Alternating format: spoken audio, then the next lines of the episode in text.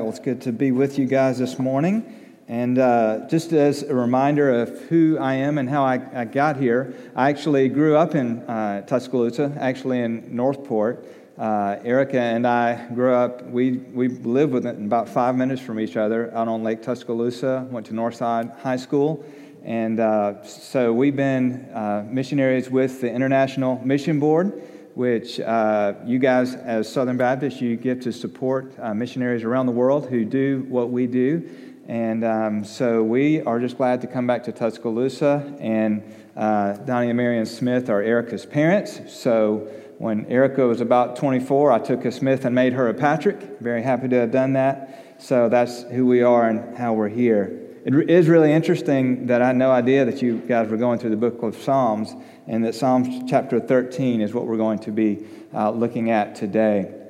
So if you'll turn with me there, we'll begin with reading. And uh, sounds like, even just from the language I'm hearing and from the prayer that Pastor Michael prayed, that you guys have already talked a little bit about lament.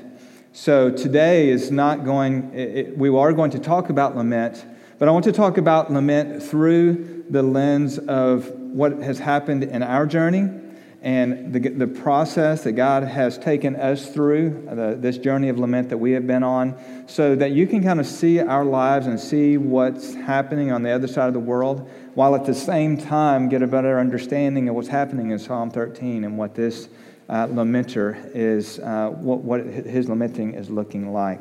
So let's read together in Psalm chapter 13. Remember when you read a psalm, a psalm is a poem usually, and when a poem, uh, a poet writes a poem, he's writing for the purpose of expressing emotion to you. Uh, he, he's not writing to, to express a point or to argue an argument. He's writing because he wants you to feel something. And so today, as I read, I want us to feel what this poet is expressing from his own heart. How long, O Lord? Will you forget me forever? How long will you hide your face from me? How long must I take counsel in my soul and have sorrow in my heart all the day? How long shall my enemy be exalted over me? Consider and answer me, O God. Light up my eyes, lest I sleep the sleep of death lest my enemies say, I have prevailed over him, lest my foes rejoice because I am shaken.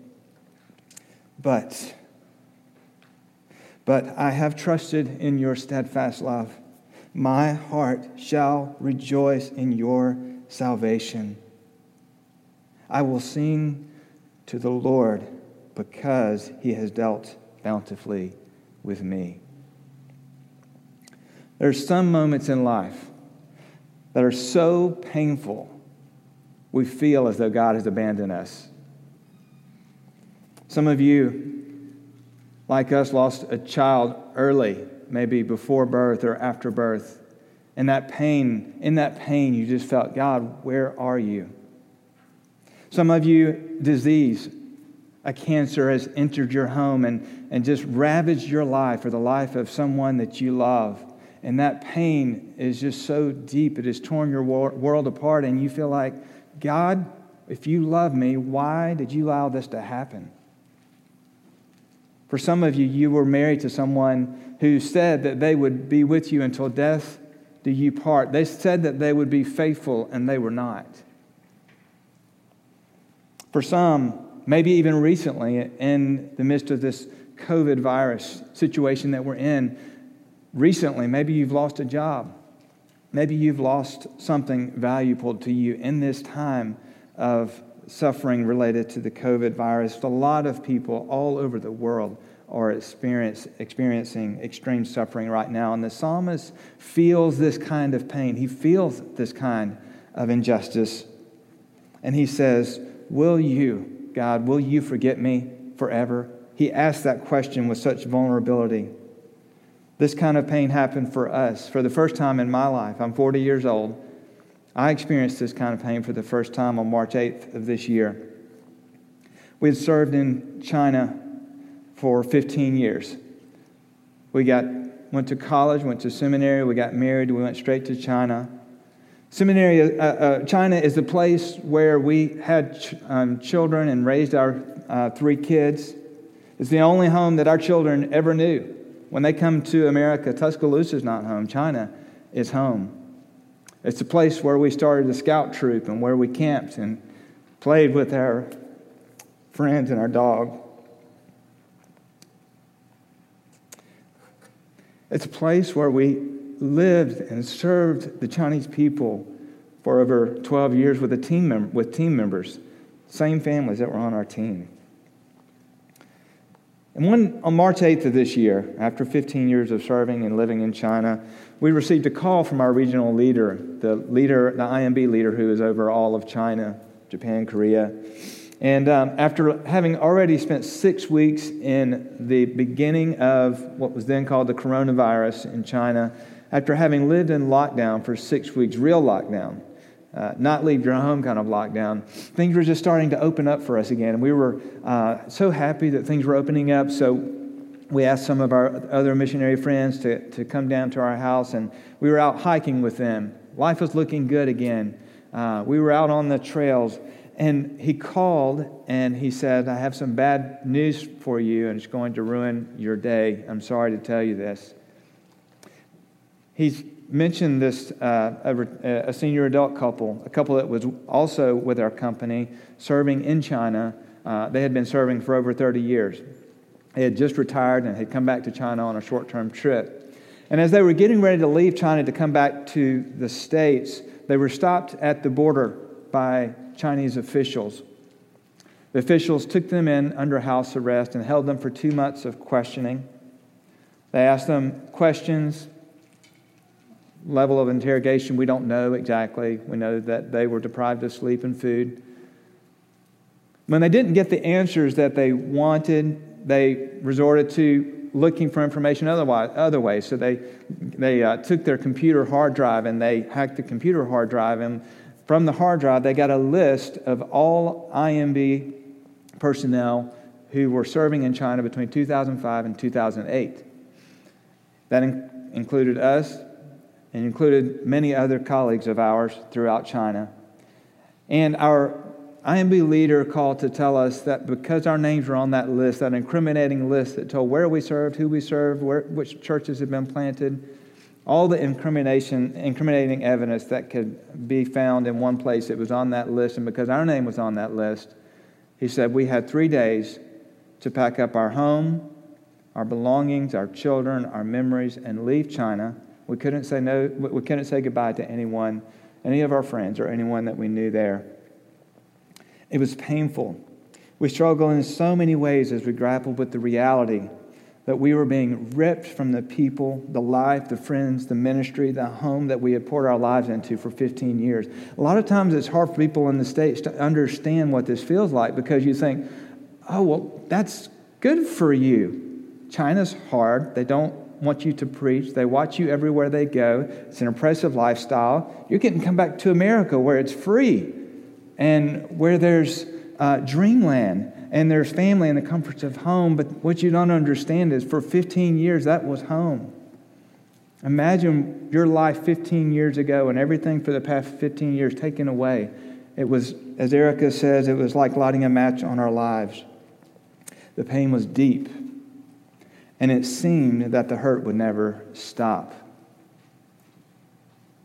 But healing has come for us, and I want to tell you this morning that in your darkest hour, in your point of greatest pain, it will come for you too. Today, I realize that some of you are younger and you've never experienced this kind of pain. Maybe it's hard for you to even relate to what it feels like. Some of you I realize also have gone through even more intense pain than we have. Some, for some of you, maybe it's not been six months of pain, maybe it's been six years. Some of you have experienced greater pain than we have. So I'm not telling you this just to tell you our sad story. That's not the point. I want, through seeing our story and seeing the, God, the way that God is redeeming our story and seeing what Scripture says about how we can lament well I want us together to learn how to grieve well and how to grieve in a way that doesn't just make us feel better and make us feel happy, but in a way where our pain leads us to trusting in God that thrusts us out into the world again to tell others how good God is. The, the end goal of, of lament is not to make you feel better, it's to bring you back to a place where you make the world see how good God really is. That is a uniquely um, Christian aspect of lament. So, what is lament? Um, when we left China, this is, this is just the providence of God. The, uh, so, before we left China, we had some friends who left in December. And when they left, they had, they had had a really hard time of grief themselves. And they put, my friend gave me a paper copy of a book called Dark Clouds, Deep Mercy. I'd never heard of the book, never heard of the author. And I love to read. And so he put this book in my hand. He said, I know you guys aren't going through what we're going through now, but I want to, just want to give you this book. I finished reading it. You know, maybe it will come in handy um, one day. So when we left China, when we packed up everything, we put all the things that we wanted to bring out of China later uh, or have shipped to us later, we put in boxes in our garage. So all of my other paper books I put in the garage except for one book, uh, and it was this book that he had given me, Dark Clouds, Deep Mercy. And this book, I think, by God's providence, He used it in my life in a very powerful way when we were when we left China. So when we left China, so when we left China, we didn't come straight back to the States. That would not have been a good place for us to land. Instead, we were taken from China to Thailand, and in Thailand, we sat there in a missionary compound with about 20 other families who were going through the same thing that we had just gone through. They had also just been pulled out of China. And so, uh, in this time of Thailand, it was kind of a transition time, a time to, to cry, to share our stories with other people, uh, to be in quarantine, uh, to, to help each other, encourage each other before moving on to our next field. And so, as we sat there in Thailand reading this book, Mark Vroegop, the author of the book, this is how he defines lament. He says, Lament is a prayer and pain that leads to trust. Lament is a path to praise as we are led through brokenness and disappointment. It is the path from heartbreak to hope. So as you think of lament, don't think of a point. Don't think, don't confuse lament with just pain. Don't confuse it with just grief. Lament is a very uniquely Christian thing where we come in our pain and our brokenness, and it's that path between brokenness and full trust in God and what that path looks like in the middle. God has designed a way so that when we experience the deepest God ordained pain in our lives, that He also, through a process over time, that He leads us to full trust in Him that leads to us being on a trajectory to tell the world how good He is. In the scripture, the journey of lament goes through four stages. And you can remember these four stages by remembering four key words. Those key words are turn, complain, ask, and trust. I want to walk with you through that journey from pain to trust by sharing what our journey looked like and how God has redeemed that in our journey. And then I hope we can kind of lay that over on the pain that you felt or that hope that in the future you might feel and talk about how we that might help you in this journey as well. The first step in this journey of lament is to turn to God. Address God as you come to Him in prayer. The psalmist turns not to his friend or to his advisors or to his pastor or his priest. He turns first to the Lord. In Bangkok, where we were for two, those two months, our temptation, especially being there with all of our other colleagues who had just been evacuated out of China as well, our, our first temptation was to want to just talk to them about what we were feeling, to just kind of complain to them about what we were feeling. And that's good. God designed us that way. God designed us so that when we are going through pain, we have this natural reaction. Uh, we want to talk. Now, some people talk differently. For Erica, my wife, she's a um, what I call a flaming extrovert. So when she's going through pain, she wants to talk to everybody, not only in the compound but in the city. She wants to tell them what's going on. For me, I want to talk, but it's going to be to a couple of close to close, uh, friends or family. So we all have this desire to talk, but there's nothing wrong with talking. But our first place to turn should not be our friends; it should be to turn to God in prayer. Our natural reaction a lot of times in pain is anger or uh, or, or fear or to withdraw. God wants us to engage with Him. He invites us to engage. So when, the, when you face that hard pain, determine to turn to God in prayer. Secondly, bring your complaint. After you've come to Him in prayer, in that time of prayer, bring your complaint to Him. This is what was very unique and very uh, misunderstood for me even though I had already had graduated from one of our top seminaries, even though I had been in ministry for 20 years, I had never understood because I had never experienced real pain. I'd never understood what it means to complain to God and to complain in a good in the right way. When you bring your complaint to God, you identify in very blunt language the specific pain or the injustice that you felt. This is where a lot of times those why and those how words come out. Why could you allow this to happen? How could you do this, God? The psalmist here in the psalm is very bold in a way that makes us feel uncomfortable. He accuses God of letting his enemies triumph over him. God, you did this. And it is true, and he is expressing a, a, a, very true theological reality that God had done that. God had allowed his enemies to triumph over him. God had allowed the Chinese official to triumph over us. And he knew that. But he's saying, God, why, why could you do this? For us, it was, God, we've served you for 15 years in China. We stayed through the heart, we stayed through the intensification of security last year. We stayed through coronavirus this year. After 15 years, why now? Why this way? Why could we not at least get a warning? Those were the complaints that I made to God. Bangkok was the first time that I really learned how to do that well. God can take your complaint. You will not threaten God's, God's Godhood by complaining to Him. That is one of the most, most um, just relieving things I've ever come to understand is, is, is that I can complain to God. I don't want to disrespect God. I don't want to belittle who He is as God, but I can complain to Him. I can express to Him that I don't understand, and you can too. Whatever pain you're going through, God, why did you allow this to happen? The next step on this journey, after you turn to God in prayer, you voice your complaint to Him. The next is you want to ask boldly. Specifically call upon God to act in a manner that fits His character and resolves your complaint. The psalmist asked God clearly for what he wants. He wanted to be delivered from his enemies.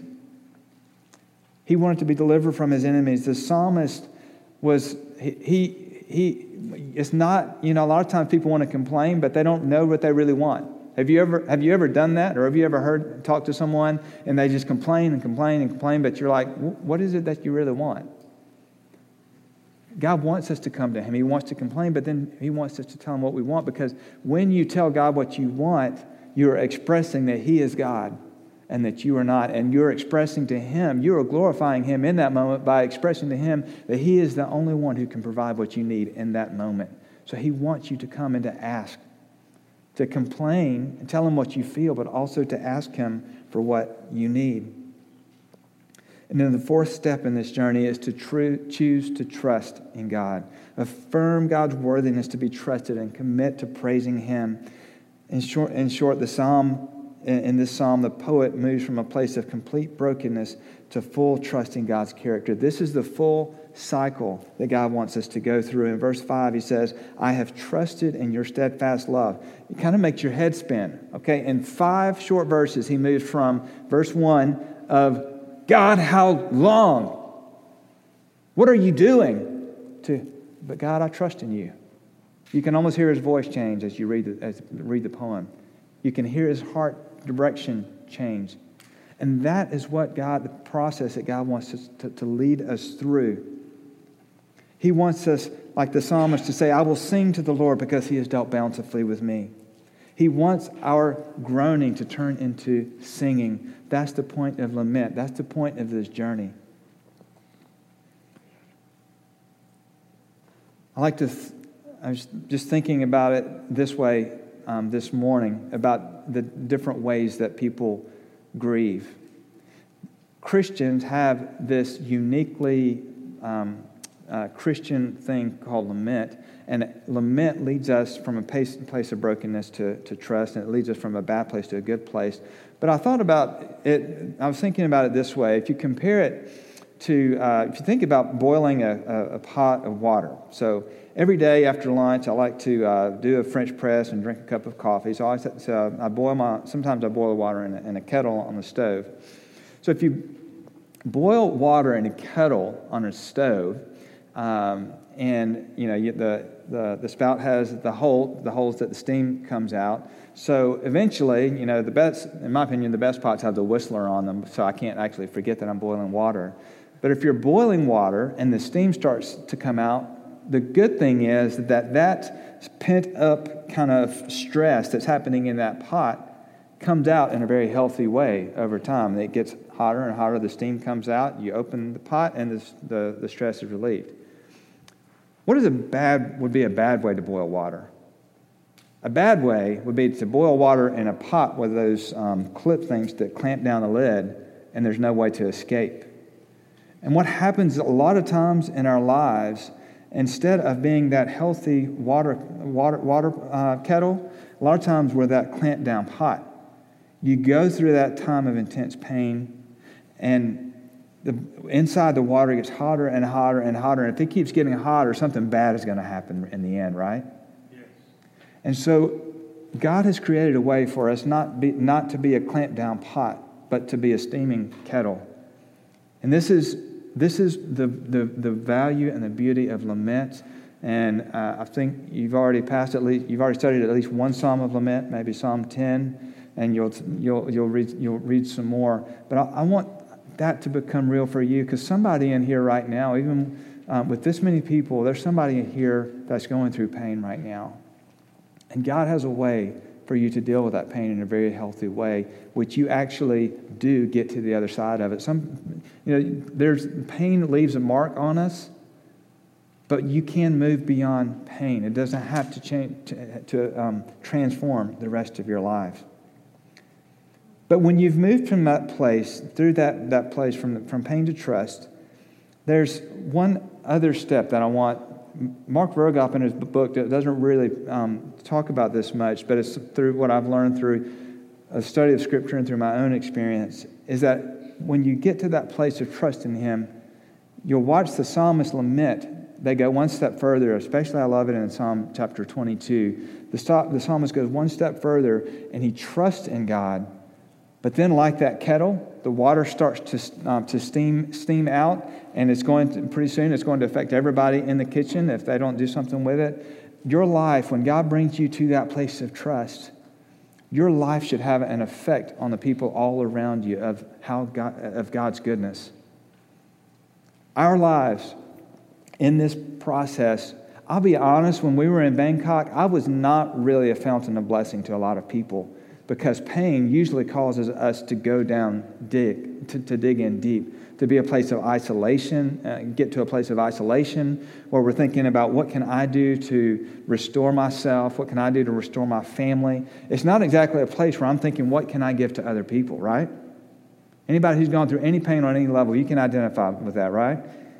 When we, when we feel pain, when we feel hurt, we t- tend to, um, to turn inward but when we've gone through this place of trusting God again, it should naturally lead us out of where we are to a place of blessing the world around us again with the goodness of God. As we continue to walk through this journey um, of lament to trust, we just, I feel like, in the past few weeks have come to a place where we're really starting to think outward again, where we, we, we've grieved We've trusted, and we're, we're, now we're not thinking, what, what do I need to do to take care of me anymore? But now we're looking outward. We're saying, how can, how can I preach again? You know, when I was in Thailand, I was like, I don't have anything to, to give to other people. I can't preach, I can't teach. And now I'm like, okay, every Sunday I want to be preaching somewhere. I want someone, I want to share with someone. I want to get out of the house. I want to, I want to work again. And that's the healthy place that God brings us to. And I also want to just, just give God praise because when we lost everything, when we lost our home and our car and our dog and our friends and our job all in one moment, we, in that season of lament, we said, God, this is what we need. Would you provide for our needs? And I realized that um, after I had started praying that prayer, that God had already taken care of those needs. We needed a home to stay in when we came back here to Tuscaloosa. And when we started um, asking around, we realized that another church in town had already started renovating a mission house because they wanted to have a place for missionaries to, to land. And that mission house was available to us. We needed a car. And when we landed, another, another different church had provided a car for us to use.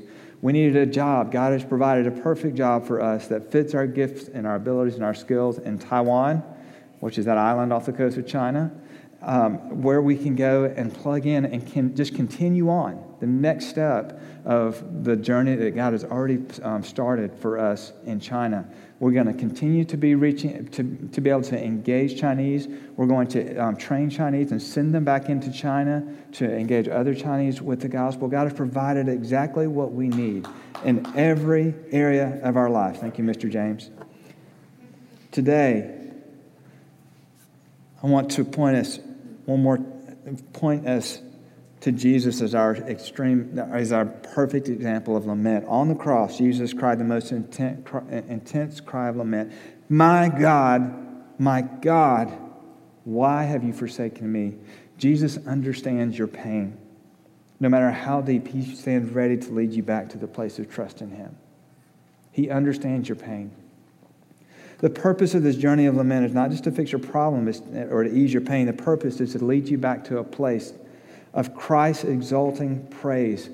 In this season, in this COVID season, we all, as a culture, and in the cultures and countries all around the world, we all know what it's like to shelter in, right?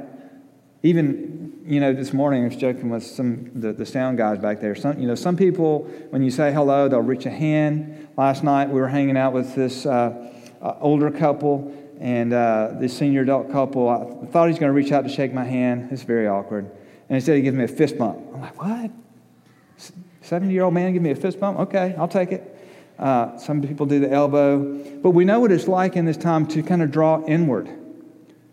But I want to encourage you now. We're not out of COVID. We're, we're, you know, respect what the government officials say, respect what other people around you want you to do. But in your mind and in your hearts, get back out of the living room. Think about the people around you in your world who need your blessing, the people in the world who cannot lament because there's not a good God on the other side to trust in.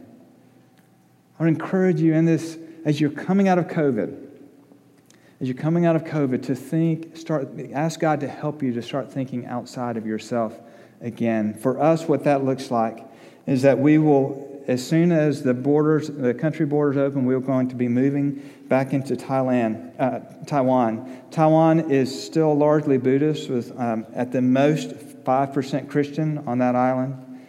Um, it's, but it's open to religious expression. And so we're going to go there, and one, there are two main things that we're going to do. One is we're going to train pastors to be more missional in their own communities and to send missionaries into China and around the world. So that's one aspect.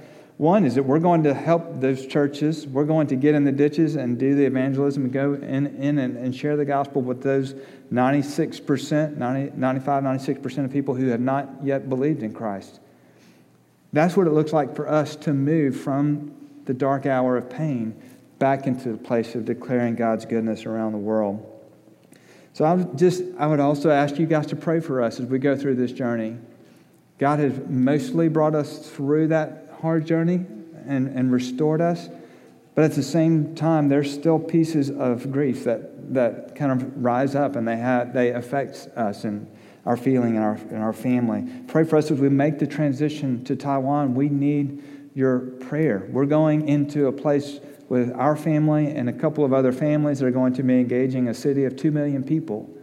The, the, the lost, the, the non believers, and the churches among them. That's a huge job for three families to, um, to, to engage on their own. Pray about how God may want you to come to Taiwan or to China or to somewhere else in the world. For us in Taiwan, we'll be looking to have American churches come with us to do outreach projects, which to even say that blows my mind. After 15 years of service in China, to think that you guys, that we can bring you guys in and openly do like uh, children's um, camps and other kinds of uh, outreach projects like that is mind boggling to me. I'm still trying to imagine that. But we're going, we're going to need partners like you guys to come and to help us in what we're doing there.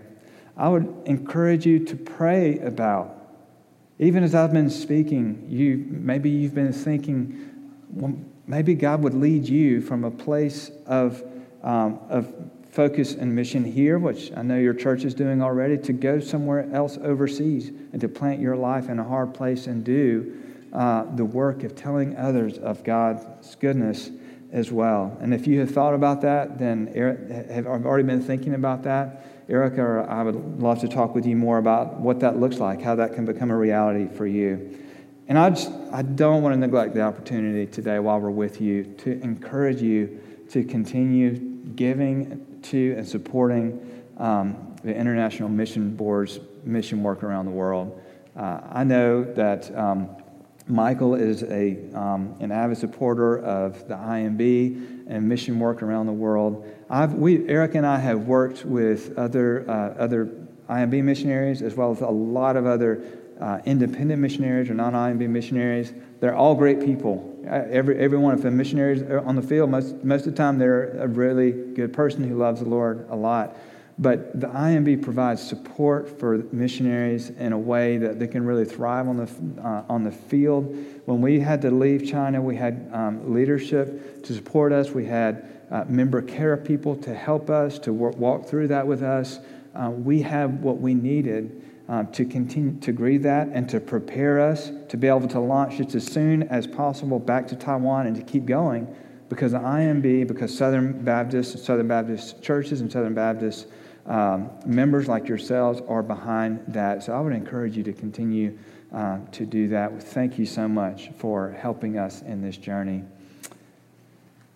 Today, as we as I prepare to close, I want to pray for you. I want to pray for um, those in the room who, who are experiencing some level of pain in your own life right now. It's likely that there are some in that place. Um, I also want to pray for all, for all of us who are in this uh, kind of COVID world, this COVID season that we're in right now. Pray that God would just help us to stop thinking isolation and stop, start, and start thinking more I love what all the churches have done. It's been fun to talk to different pastors. You know, some are doing FaceTime in Louisiana, where my parents live. They have drive-up church. They have like FM radio church. All the I love that churches are, are finding ways to continue to to do um, you know services with each other. But I would just encourage you and I, let's let's pray to God that God would give us uh, wisdom and creativity like that, innovation to think about how can we be a blessing to others? How can we engage the completely non-believing? Those are the ones who, I think I died. Those are the ones who are most sensitive to the gospel right now. In January, when the coronavirus hit China, the U.S. consulate, even some within our organization were saying, You need to leave. You need to get out of there. You're going to get sick. And we stayed until we were absolutely forced to leave. We stayed through the, the whole lockdown in China because we knew that people were most sensitive to the gospel at that time because the reality of sickness and death was more relevant to them than it had ever been. So I just want to pray for you as a church that God would give you um, a zeal and uh, creativity to be a blessing to your community, even in a time when a lot of people are trying to pull back. Let me pray for you guys, and then we will close out our service. Heavenly Father, thank you so much that you have provided a pathway from pain to trust, from pain to proclamation of the gospel. Thank you so much for providing exactly what we need in those hard times that you ordain, God.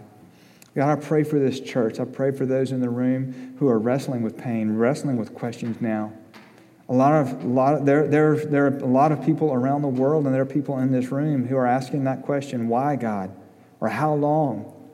How long until you let this stop? God, I pray for those people that you would lead them, bring them back to a place of trust again, of trust in your goodness.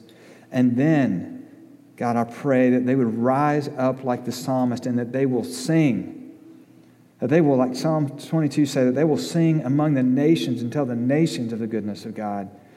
God, I pray for the believers of Emmanuel Baptist Church. God, I pray that they would rise up and tell of God's goodness. Even now in this COVID season where everybody wants to draw in and to stay close, God, I pray that you give them boldness and creativity to push out and into the lives of the non believers who need you most. Lord, I pray these things in Jesus Christ's name. Amen.